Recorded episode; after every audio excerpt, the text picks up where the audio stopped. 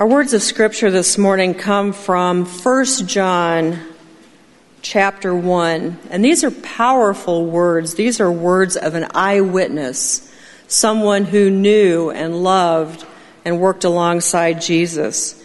And as you hear these words, keep that in mind because they are the heart of what these verses say. That which was from the beginning, which we have heard, which we have seen with our eyes, which we have looked at and our hands have touched. This we proclaim concerning the word of life.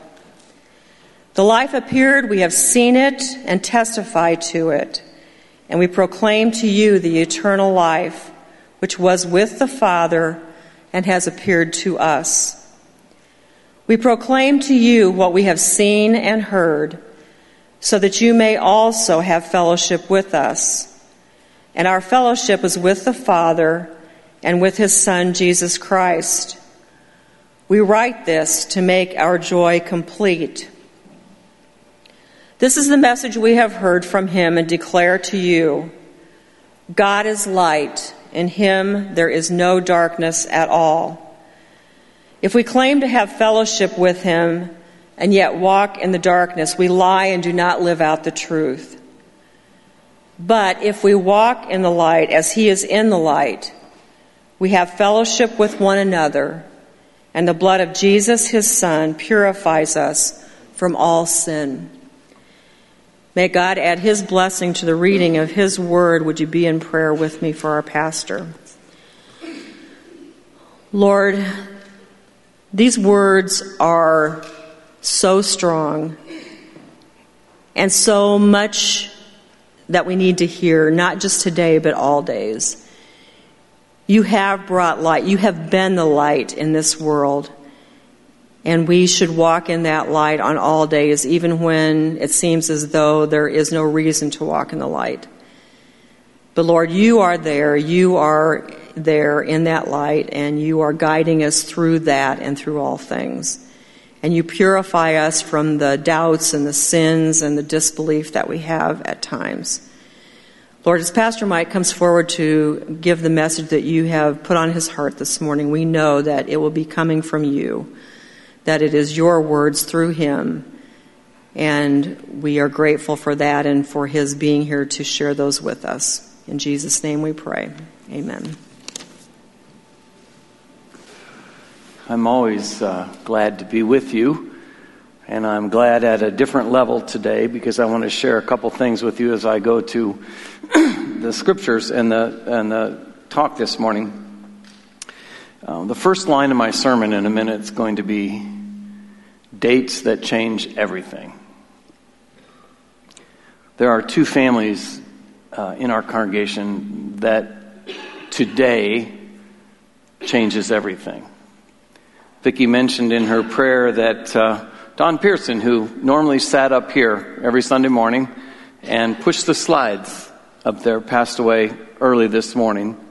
And that's heartbreaking, hard for us to accept. And so I will tell you that uh, we're reeling a little bit from that.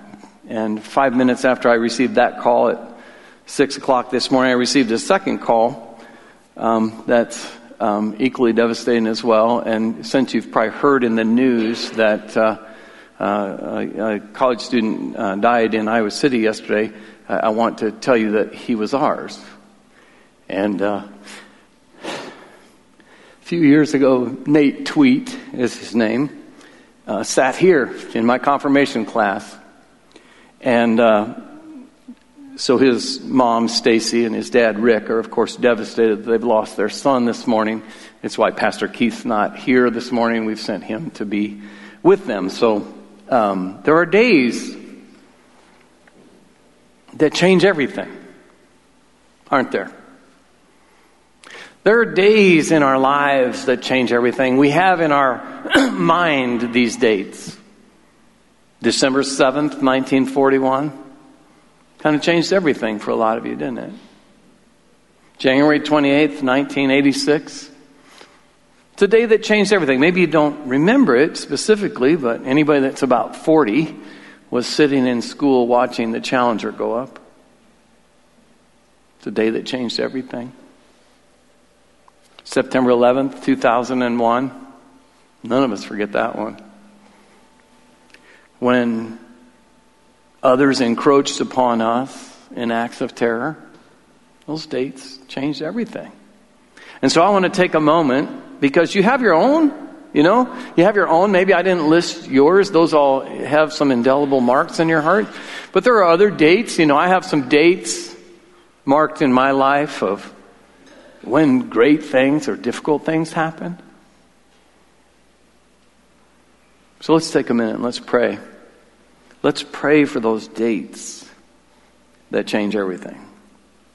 Father God, we come this morning and we lift up high because we are a community of faith and we take seriously the notion of community. Those who have been changed by an event. A day that for them changed everything, that altered the course of their lives in ways that can't be undone. Many times those days, Lord, are heartbreaking. Many times those days take our wind away and we suffer. And for any that are facing that today or have faced that on other days, we ask your arms of mercy, grace, and love wrap upon them. And Lord, we also know that you are a God of hope. You are a God who fills the glass of our soul, whether we see it half empty or half full. And you give us opportunity to, to receive that which is changing everything for the positive, that, that that might be seen as marriage day, day child was born, day I received Christ into my lives. And for those days, we pray. And in advance of us feeling the love that you're already giving. Thank you, Jesus. Amen. There are days that change everything.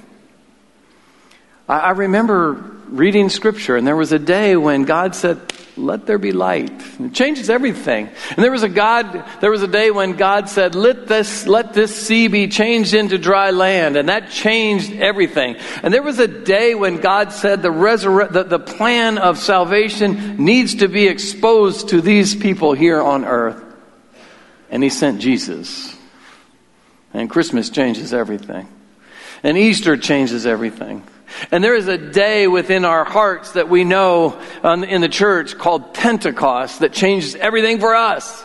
You see, you might know that story of that date well. It's the day where the, the, the, disciples were, were sitting together. They, they had lost their Jesus to crucifixion. They had witnessed him again in his resurrection. They had been taught by him in the fellowship of the teaching over 50 days or 40 days after his death. He had ascended into the heavenly realms and they were now without him. So they sat together, and you know the story. As they sat together and devoted themselves to his memory, the Holy Spirit crashes into their lives with mighty sounds and thunder and tongues of fire and lays upon them the ability to speak all the different languages of the world. And they go out into the city of Jerusalem and they speak God's word into people. And yet there's still always unbelieving in the midst of that. And, and Peter then steps into the unbelief and says, People of Jerusalem, these men are not drunk as it seems to you they might be. They're filled with the Holy Spirit.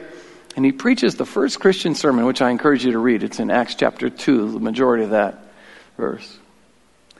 And at the end of the day, thousands came to know Christ. You see, on that day, there was this outpouring of the Holy Spirit, the Holy Spirit that you and I need, that is the breath and the power for a movement, is the breath and the power for the movement that is known as the church of Jesus Christ, of which you and I am a part of.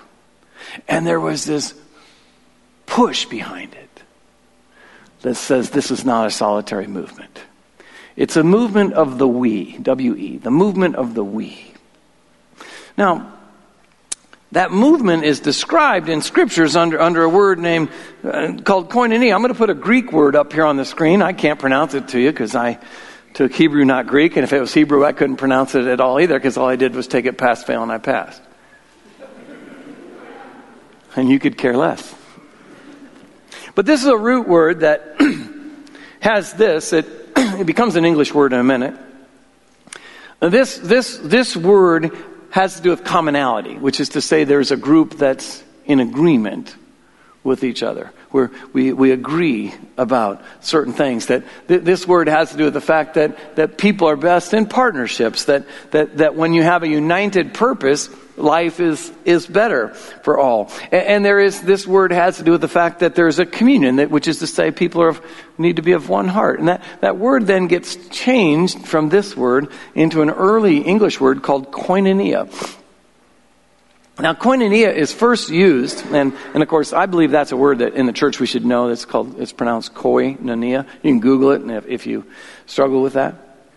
But this word first appears in chapter 2 of Acts that I was talking about, where it says, They devoted themselves to the apostles' teaching and to koinonia, to the breaking of bread and to prayer. They devoted themselves to the apostles' teaching and to koinonia, to the breaking of bread and the fellowship of prayer. Now, 20 times after that, in the New Testament, the word koinonia appears. And when it appears, it means genuine, authentic Christian fellowship, which is, of course, what we pursue as a church. And koinonia represents the idealized state. The idealized state, that's what we shoot for, that's what we aim for. The idealized state of the, of, of the fellowship and unity that should exist in the Christian church, the body of Christ. And so in English, koinonia becomes fellowship.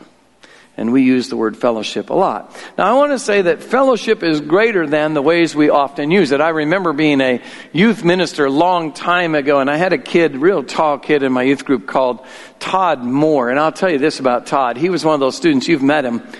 He hated everything about what we were doing. And he was that guy that, you know, he'd get out of his dad's car who was pushing him to youth group and he drag himself up the sidewalk, his head down. They didn't have iPhones yet, so he didn't have earphones on. And Drag down, how you doing, Todd? you know, that was high school for I don't want to be here. And we were explaining an event we were going to have. We are going to have a band up here, and then we're going to do some big games outside, and then we we're going to come inside. And he says, What are we coming inside for? Fellowship. I said, why are you doing that? And he says, Because I hate fellowship at the church. I'm like, Why do you hate it? And he says, Because it's always terrible food and boring conversation. I said, Todd, you're missing the point of fellowship, man. You know, fellowship is more than donut time, it's more than casseroles. It's way greater than all that. Fellowship is to be, it is to be koinonia. It's to be much more. Fellowship is to be the place where the movement of the we, the us, really gets its traction in life when we're together. Now, can we have fellowship at the breakfast this morning? Of course. Can we have fellowship around a donut? Of course. But our real fellowship is to be the collecting of our hearts and the, our purpose together as one. Look, look what it, it, said. Well, you're not going to look because I didn't put it on the screen. Listen to what it says here in, in Philippians chapter 2. Paul writes, if, remember, if is always something you have a choice about. If you have any encouragement from being united with Christ, if any comfort from His love, if any fellowship with the Spirit, if any tenderness and compassion, then, all those ifs to get to this then, then, make my joy complete by being like minded, having the same love, and being in one spirit and purpose. Now, what does that mean? Being like minded means we have deep and rich agreement with each other. We won't be of the same mind. Don't, don't get me wrong. I know we could make a joke this morning about the fact that we're like minded in some ways, but our minds are not alike. Some of you people like Panthers and Hawkeyes and Cyclones, right? But not all of you like the same of those, right? Some of you people love sushi. I do too, as long as it hits the grill on the way to it, to me. You know, so, you know, our minds are not alike. Our not, minds are not alike, but we're like minded. Which means we have this deep and rich agreement about what our purpose is and what our center is. And when Paul tells us to have the same love, what, what he's speaking about, even though we have many loves in our lives, there is this same love that unifies our purpose. And when Paul says being in one spirit, he reminds us that we are be, to be fueled by the Holy Spirit. So, this, in the balance of my, my time this morning, I want to share with you the, the, the fellowship that Marion Methodist pursues and that your leaders are encouraging you to run after. Three things.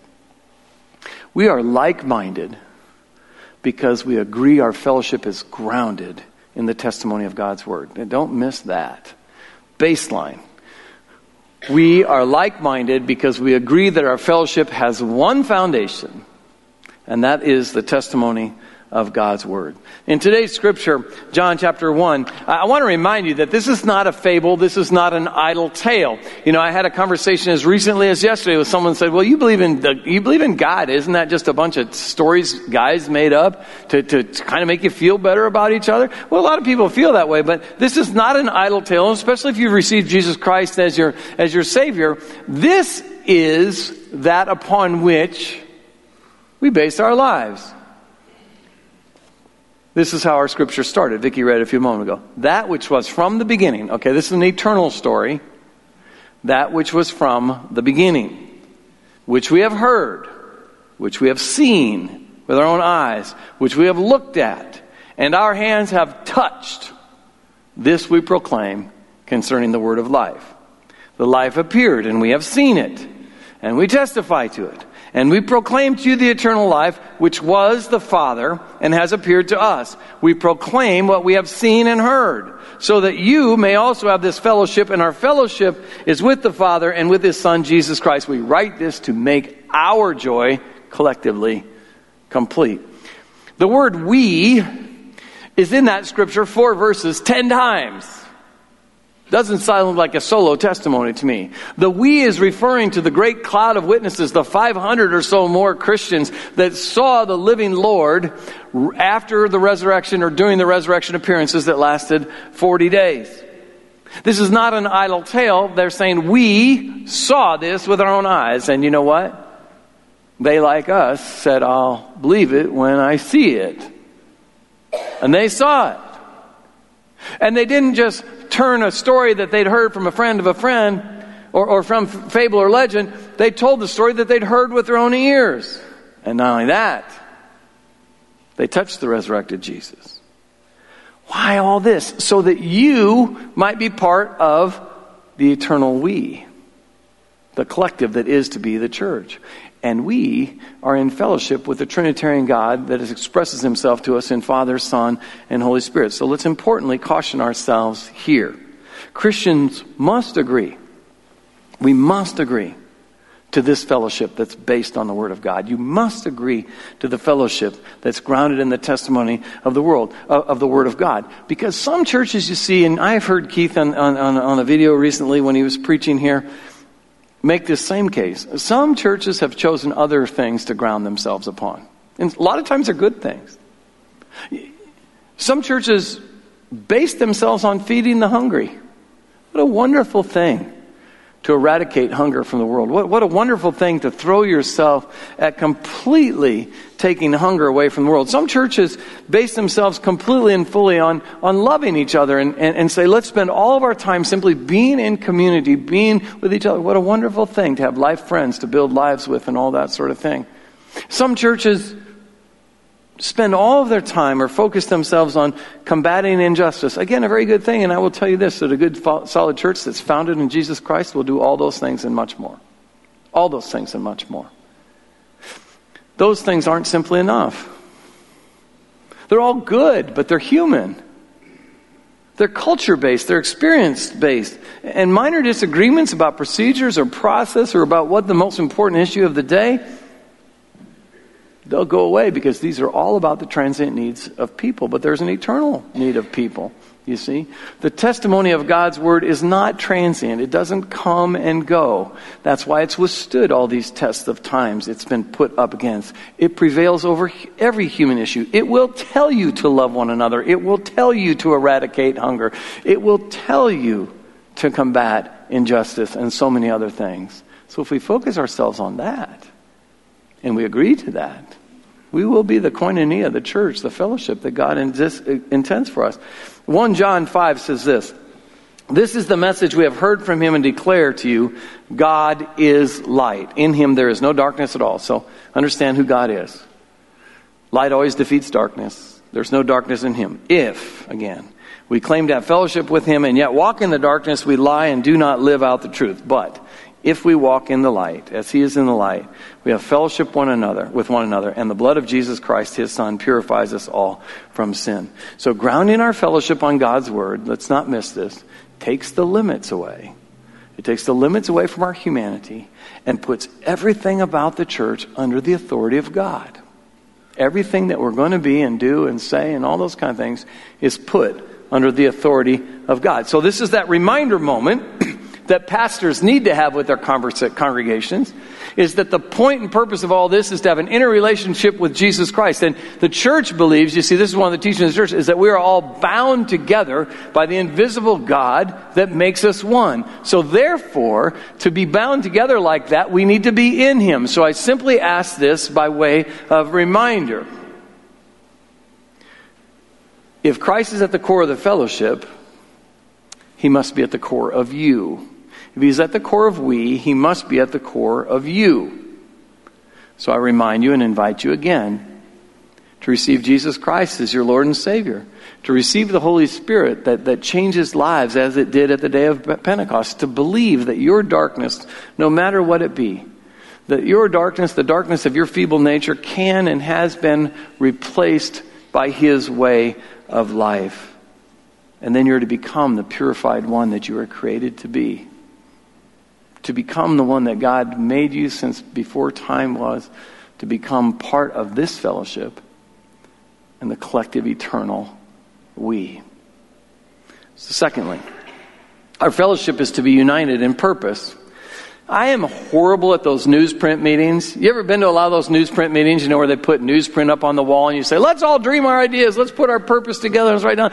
I have tried for the most part, not to have those since in the 14 years that I've been the pastor here. I've tried very desperately not to have those because I've been to so many of them. And some of, some of you have those at work, don't you? You put all your ideas up at newsprint and then you say, let's take all this down and put it together. And three months later, somebody says, what were all those ideas at the newsprint? And where's the newsprint? And everybody says, I don't know and we don't know. We've had a few of those because you have to sometimes get together and put your purpose together. But the purpose of the church, don't miss this, is to hold up God for the world to see all his splendor and glory. To hold God up, to hold him in high esteem, to show him to the world. In Ephesians 3:10 it says, his intent was that now through the church the manifold wisdom of God should be made known to the rulers and the authorities of the heavenly realms realms according to his eternal purpose that he accomplished in Christ Jesus the Lord. And no individual working alone can do this. Not one. I want to tell you a story. I'm going to call it the case of Nikki. Nikki was a young woman, all American athlete that I knew when I was a chaplain at Simpson College. She lived in a house that had some other name, but on campus we simply called it the party house because not much good went on in there.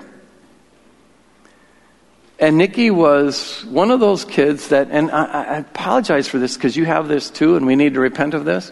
But if I were to go into your life and say, could you write down the names of five people you know that in your mind will never come to church with you? As a college chaplain, I'm sad to say that one of the names that would have been on my list of people that would never come to campus worship was Nikki's. Holy Spirit proved me wrong. But here's how. There was a girl named Jody who lived on the other side of the party house, and every day she walked by that. And every day when the weather was good, Nikki liked to sit and read and study outside. She's an All American athlete, but she's also a good student. And when Jody would come by every day for all of her sophomore year and most of her junior year, she'd say, Nikki, would you love to come to Scripture and supper with me, or would you love to come to campus worship with me? And every day, every time that invitation came, Nikki was cordial at best, but always polite and said thank you. Now, beside Jody, in a little collection of girls, there was a woman named Kayla. And Kayla had the same course of study that Nikki had. So she would position herself to sit next to Nikki or behind Nikki or close to Nikki. And she would work those times when you're waiting for the professor to show to try to bring her testimony of what God had done to her and done in her life to Nikki. And I heard many of the times about how Kayla worked questions just to turn things so she could testify to Nikki. And beside Jody and Nick and, and, and Kayla, there was this girl named Marcy who had come to Christ a year previously in my class in college, but she lived in the party house too.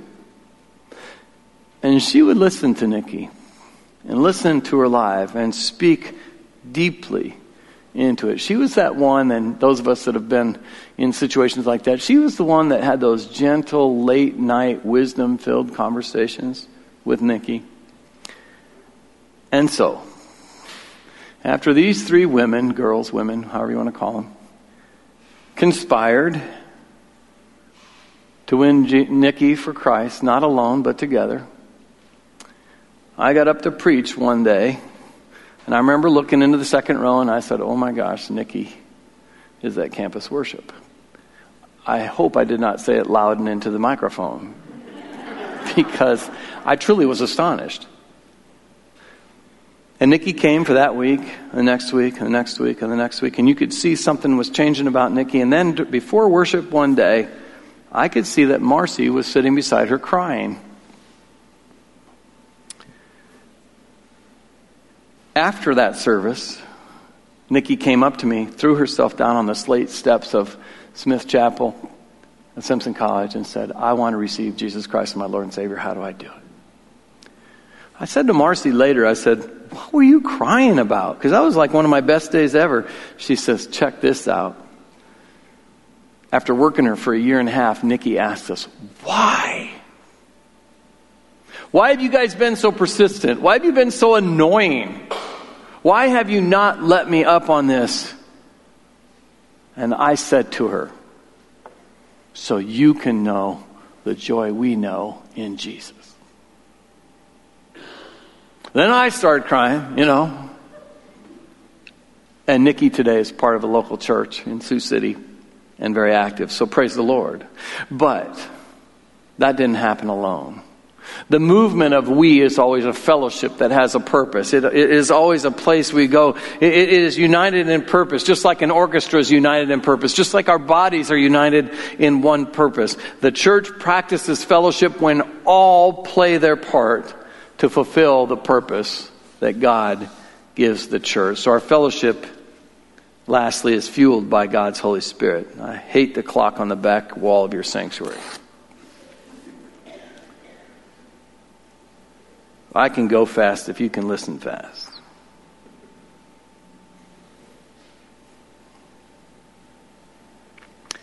The times, whatever they are, have always been the times. The times whatever they are, where we think the world's going to heck in a handbasket or not. But God's word and his purpose need to persistent in our renewal in the times. You see, the Holy Spirit is always breathing on us and it's breathing into the times. You remember this story, one of my favorite stories in the scripture in Ezekiel 37. There is Ezekiel the prophet standing next to God looking out at a big valley, and it's a desert valley, and it's covered with dead bodies and bones. And it says in the scriptures, it was covered with dry bones, and they were very dry, which means they were very dead. They were all disassembled and all that sort of thing. And the Son of God comes to the man and says, Son of man, do you believe that these dry bones can live? And the Son of Man looked out of the desert and said, in his mind, I'm sure, it doesn't look like it. It looks like they're all disjointed and taken apart. But he says, O Lord, thou knowest. O Lord, thou knowest. And so the Spirit says to the man, Speak to them, and they will come to life. And he began to preach, and pretty soon bones started clicking together, and sinews were formed around them. And pretty soon bodies were formed around those bones, and the strong army of Israel stood in front of him. Because the Spirit renewed them. And he says, I will put my spirit into my people. The spirit blows where it wills, and we know not why it goes where it goes, but we know that the Lord does. I tell you this so I can tell you this. It doesn't matter what the times are. It doesn't matter how dry your heart is. It doesn't matter even if you think the church has lost its way. God is renewing us even now. He is blowing His Holy Spirit upon us, and we might say, Oh God, it appears to us that all things are lost. And we might say to him, Is that true? And he says, What do you think? And our response must be, O Lord, thou knowest, but speak to the times. And the fellowship of the we will come alive. Genuine Christian fellowship, I gotta go, I know it, I gotta go. Genuine Christian fellowship means we need to be groups. We need to be together. We need to be grounded in God's Word. We need to be united in God's eternal purpose. We have to be renewed by the Holy Spirit every single day. So, as we go to do that, as we pursue that, let us pray. Oh God, on this day, we ask your consecration of our intentions. Our intention, Lord, and we apologize not for them, is to make you known in the world in which we live. To spend our entire attention upon your mission and to receive your spirit for building up Christian fellowship. This is our prayer. Nothing more, nothing less. In your name, amen.